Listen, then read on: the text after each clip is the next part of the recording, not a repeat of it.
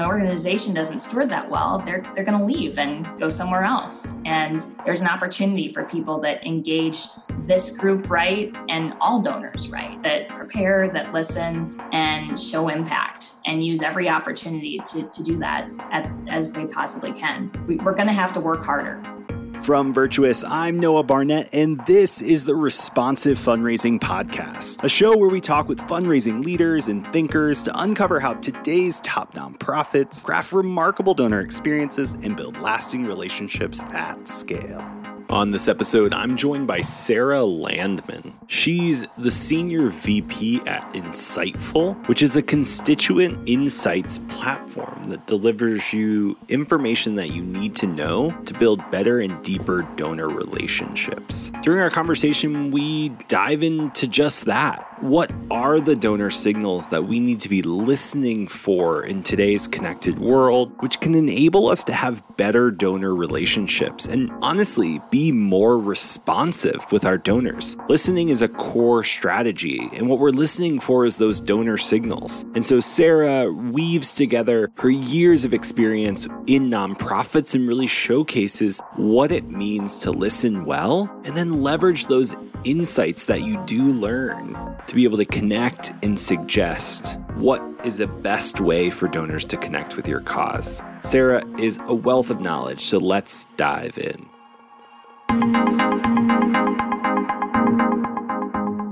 Sarah, you've been in the fundraising function for most of your career. You know, what really sparked that in your story? Like, what was kind of the path you've taken uh, to where you are now with Insightful? Sure. So I joined the fundraising industry like a lot of people joined the fundraising industry, and that's by accident, completely by accident. Uh, I was a theater major at St. Mary's University in Winona, Minnesota, and I was a senior. And I had personal reasons for needing to stay in the Winona, Minnesota area and uh, there's not a whole lot of jobs in theater in a town of 25,000 people in Minnesota.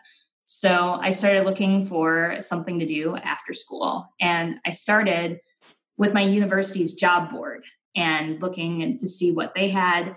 And they had a position open for a major gifts officer in the development office. And I took a look at the job description and what was needed. And uh, you know, a lot of it applied to the communication skills I had learned through my uh, liberal arts degree and my theater degree. And I sat back and said, Hey, I, I think this would be a good fit.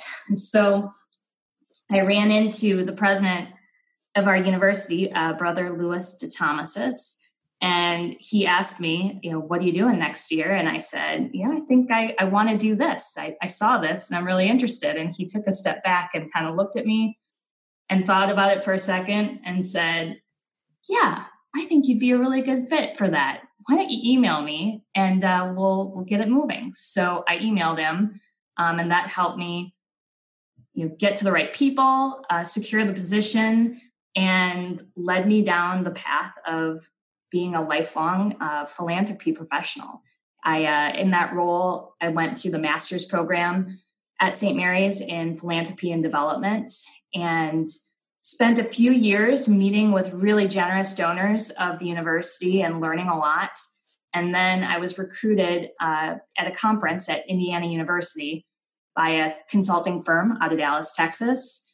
I joined them, did a lot of work with the Catholic Church, uh, Catholic diocese, Catholic schools, and then I my division, the Catholic division at that point was sold, and I joined another firm out of Dallas, Texas, and took on leadership roles, really enjoyed that, spent about 11 years there. And then how I got to Insightful is I met one of the owners of our parent company, Newsbank, and we met through a mutual connection, just kind of, again, by accident. And I did some consulting with them on the product, really loved it. You know, it was one of those moments where you see something and you can step back and say, wow, this can really change everything and really help gift officers. I've been in that seat, and this tool would have helped me. Uh, so she asked me to join Insightful and help her build the philanthropy division and build the team and launch it in the market. And I, I said yes, I couldn't say no. Uh, and that's how I met Insightful. And really enjoy my role there. I am the senior vice president of Insightful. And Insightful is a web based platform that helps nonprofits know more about their donors and the topics that they care about to help build deeper relationships in order to ultimately raise more money for their mission. Yeah, thanks for sharing that story. And I think like I definitely want to dive we're going to get way in the weeds on what Insightful does and why it's important. Yeah. But before I want to go back to something you said, because I, have actually heard this multiple times as I've talked with fundraisers that, you know, kind of stumbled uh, or fell, however you want to describe it, into the fundraising profession or the as a philanthropy professional, as you described it. I love that word.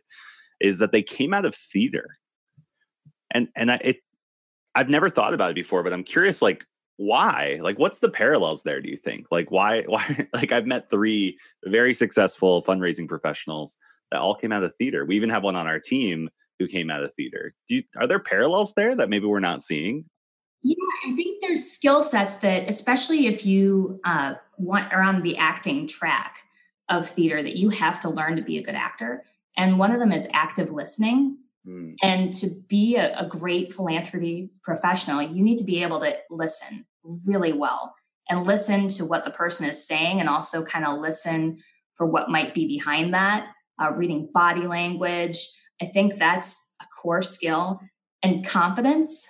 I think it's just being willing to you know go out there and, and have the have the courage to make the ask uh, as if you're going to be an actor you have to be brave, right? Uh, you're you're getting up on stage, uh, you're memorizing your lines, you're auditioning, you're doing a lot of things that require courage and bravery. And when you've learned that and you kind of have that almost as a second nature, it, it translates really well.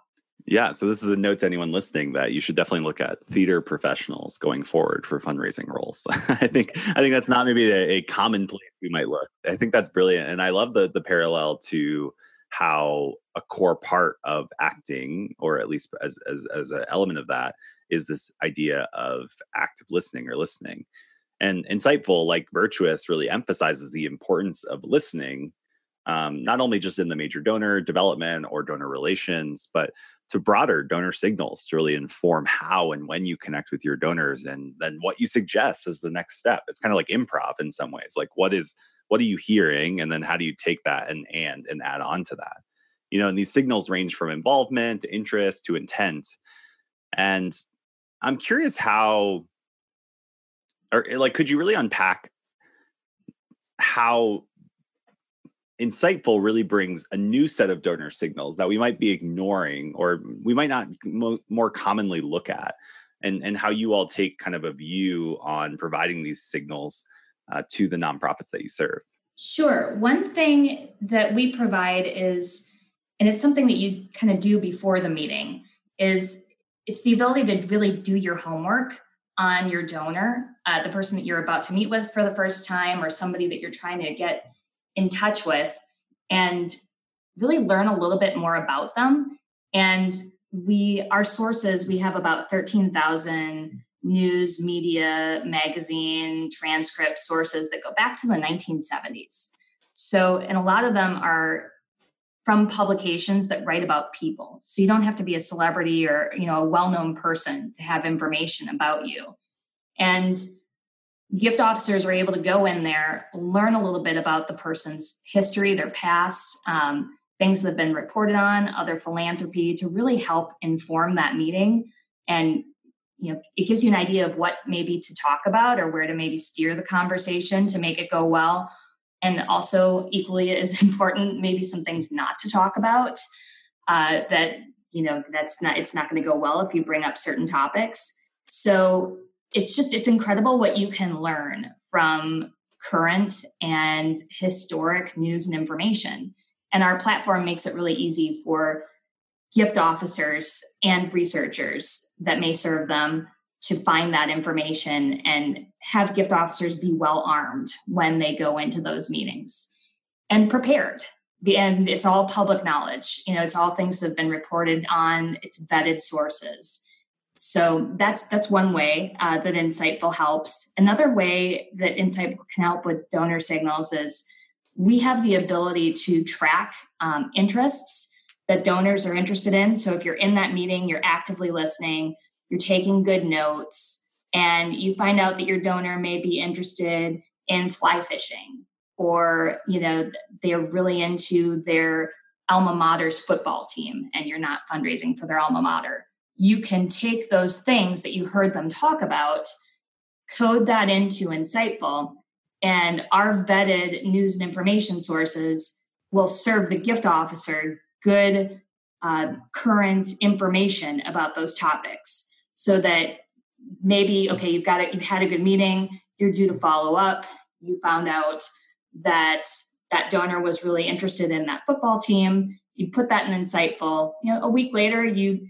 see that there's big news about that football team so you use that as an opportunity to engage back with that donor on something other than your organization or raising money and you show them that you listened and i think that's so crucial right now to just that active listening like we talked about it should actively listen but then show that you actively listen. And that sets you apart because most people don't do that.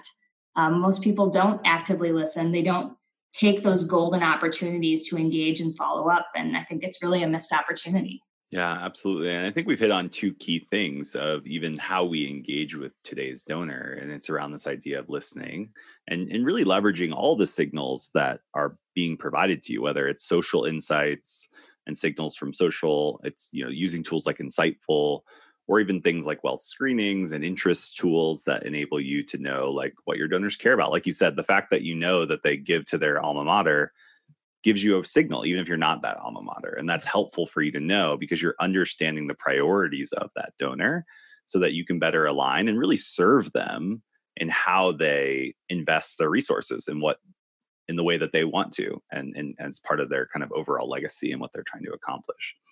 Definitely. the other thing I think that we underrepresent in fundraising is not only just the listening part, but the preparing part. And again, I, I, I I'm I see the clear lines back to like theater, not to make this entire conversation about theater, but I do mm-hmm. think there's this element of like you're listening to not only the signals that you have and kind of understanding like what the role is and what the opportunities are and what you're trying to do on stage but also then preparing as you engage with this other person like where you're going into a live environment and having to prepare.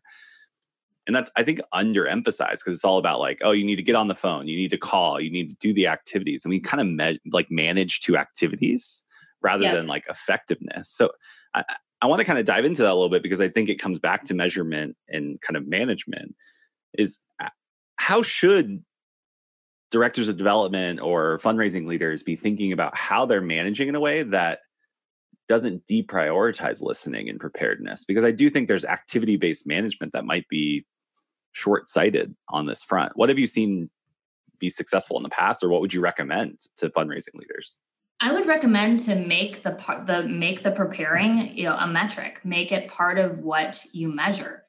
You know, really encourage your gift officers to go into a meeting with a plan based on what they've found out about that donor, either from going through past notes in the CRM. As we know, there's an issue with gift officer turn, turnover. You know, the average gift officer is in their position from for you know 12 to 18 months, and that's a whole other uh, challenge for our industry. But if you're new, you're coming in, you're meeting with somebody for the first time. I think you incentivize that person to go in, look at all the notes. If they have a tool like Insightful, make sure you're looking in there to see, to learn a little bit about that donor, their business history, their family history. Um, you you can just find out so much about that person that's going to help you with that conversation. So, a way to incentivize and encourage that is just, especially when you have the meeting,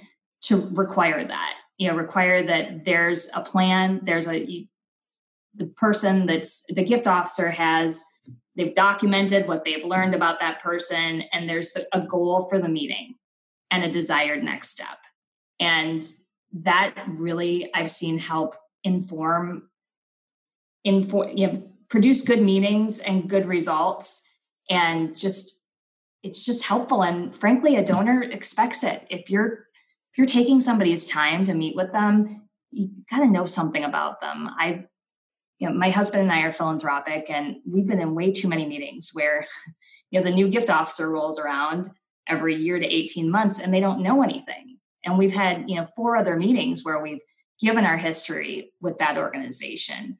Uh, we've talked about people we've known in that organization and why we care about that organization. We've had that conversation, but then a year later, it's Groundhog Day with a new person. So either the person that's showing up to talk to me isn't prepared, or the person that I talked to a year ago didn't put things in the CRM or take the time to do the homework. So I think just making it part of process. Sorry to you know, make this a, a long circle, but really just including it in the process, spot checking it, and having it be that one more metric to be well prepared.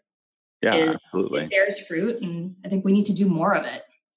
No, and I think you hit on another point, and I actually love the, the the kind of the the path that this conversation is actually taking because I think we're emphasizing things that are undervalued when it comes to execution, not only just in major gift like fundraising, but also or major donor development, but also just in you know everyday donor development. And I think what we've seen is that donors continue to give when they feel like they have a connection with and confidence in the charity to help them serve the cause they care deeply about in kind of summary when we look at all the research. And if you look at the key insights there it's like okay they need to have connection with which as you mentioned like if there's a new person every time and you start from zero like that connection is is not uh, building upon itself. And the second thing is the confidence. Like if if you have to keep repeating yourself that like there's a lo- lower level of confidence in that. And then we see that across not only just major gifts but everyday donors where that's driving you know increased uh, attrition in the donor file and also pushing donors just out of the ecosystem or the generosity ecosystem in general you know?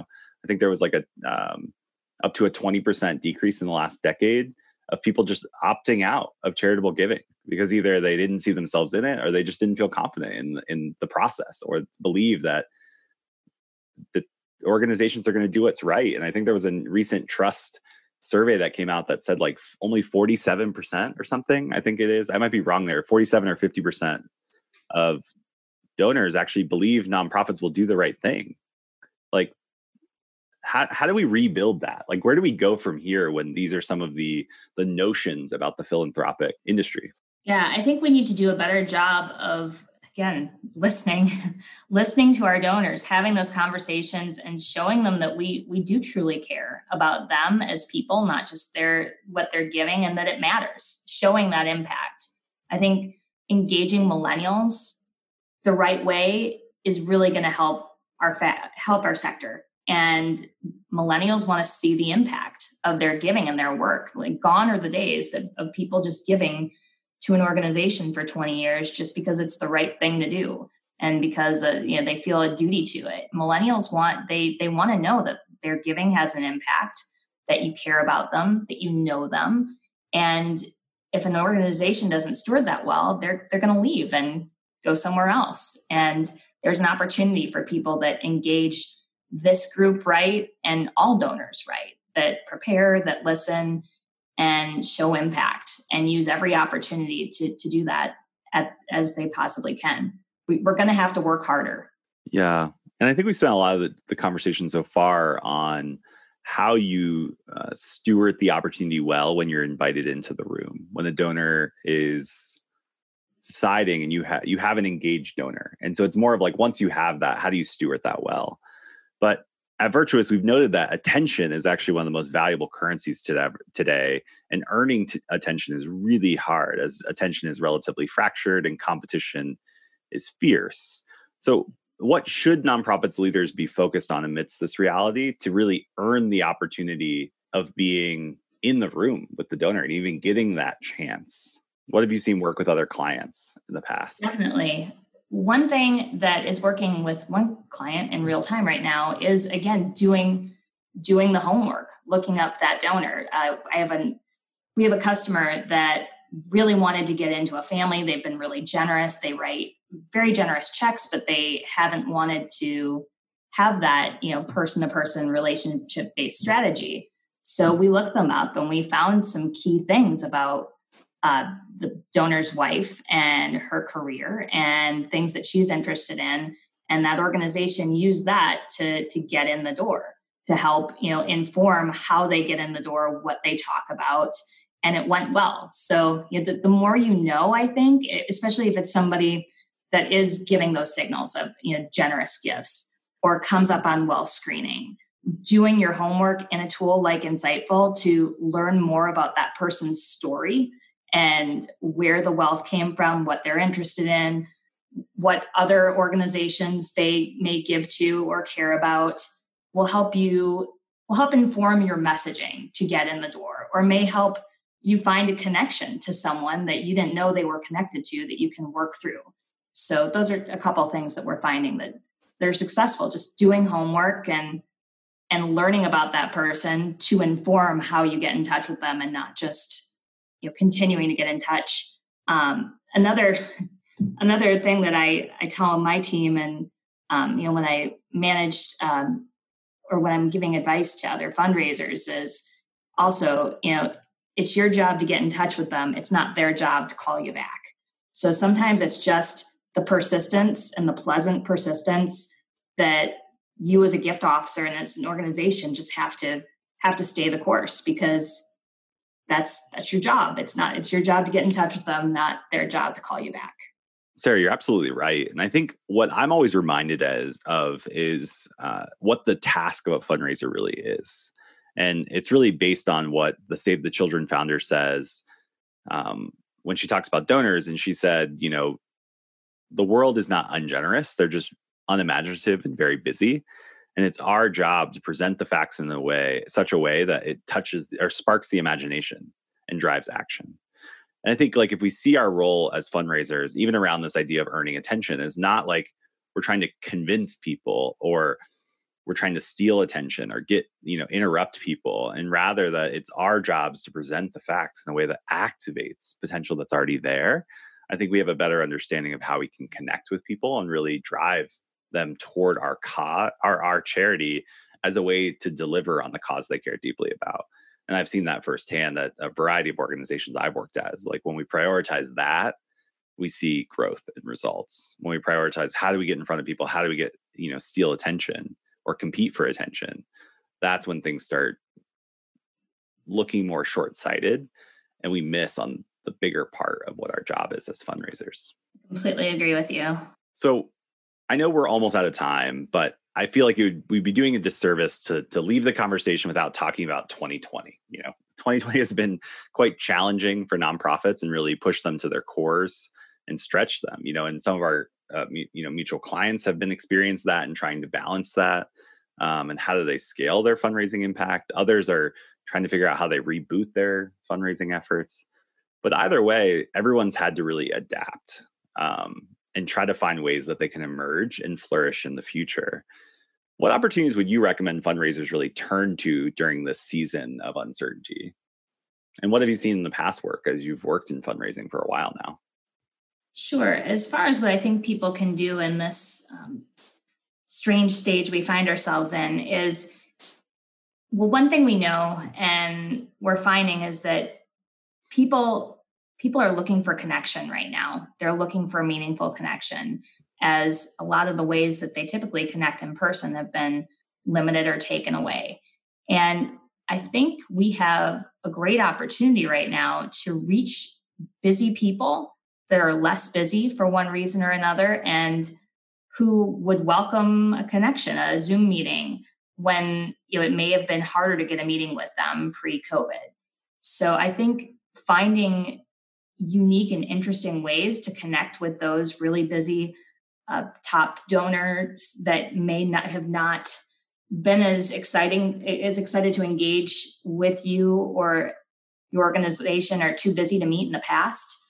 Making the ask for a zoom meeting uh, preferably with leadership and to share something important or something creative i think we can do that. Uh, also with gift officers not traveling right now they have some more time and can connect with people that they may not have had time to connect with before. You know really looking at the mid-level of their portfolio or building up that mid-level of their portfolio taking you know taking a look at wealth screening and looking at people a little bit that aren't in your top top um, but building building that middle portfolio to help grow your giving results and one an example of an audience for that is you know millennials uh, you there's there are millennials in your donor base that have capacity currently or will very soon especially if you know their family wealth trajectory uh,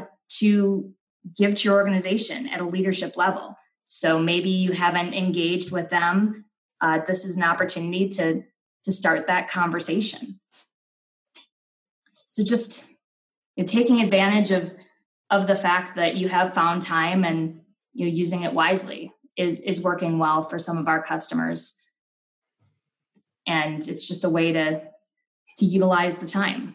Indeed. And I think it goes back to like that even amidst this time, there's obviously changes and pivots that need to happen, but the core still remains true. Like at the end of the day, it's your job to create systems that really connect your supporters with your story.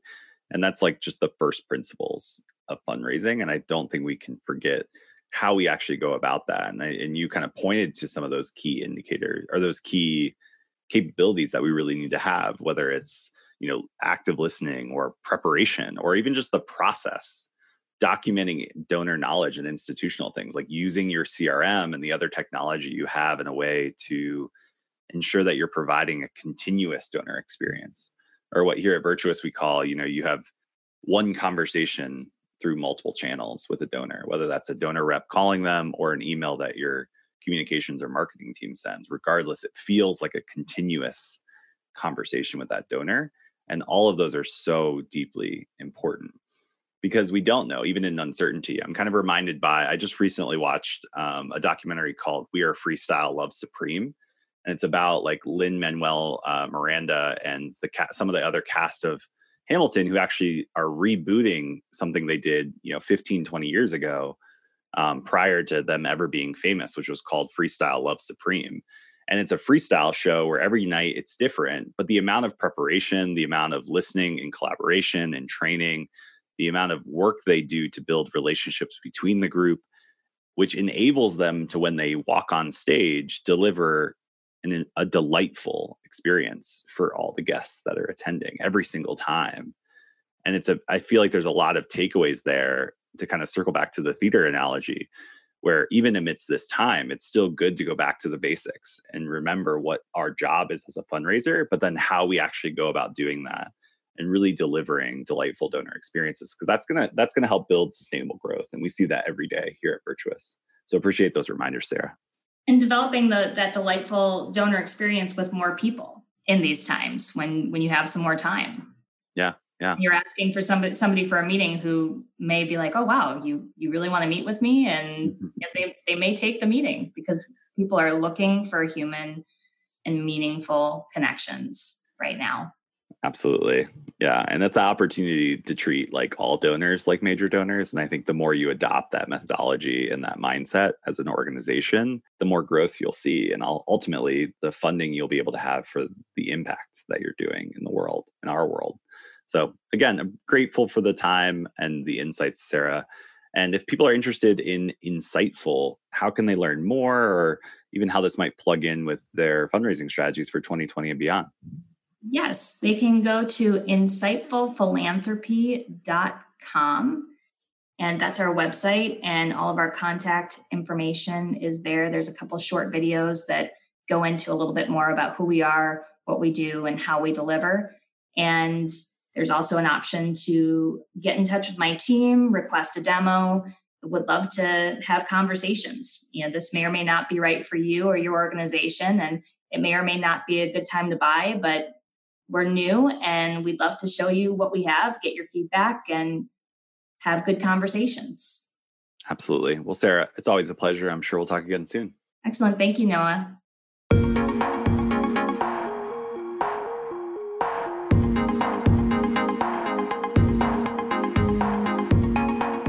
Thanks for listening to this episode of the Responsive Fundraising Podcast by Virtuous. Each episode we've designed to really give you the insights into the philosophy, process, and playbook of leading nonprofits so that you can grow giving and build deeper relationships with the people who matter most your donors. And if you want to dig further into responsive fundraising, we've actually put together an exclusive content pack just for listeners of this podcast. If you go to virtuouscrm.com slash podcast, that's virtuouscrm.com slash podcast, you can download a content kit that includes the responsive fundraising blueprint, which outlines all of the strategies that are involved in implementing responsive fundraising. You'll also get the responsive fundraising playbook, which includes 20 plus plays, which are basically strategies that you can implement today at your nonprofit to become more responsive and ultimately raise retention and increase giving. We'll also throw in a bunch of other resources and content that is going to be helpful for you as you think about how you're applying responsive fundraising at your nonprofit. And it's completely free. You can grab that at virtuouscrm.com slash podcast.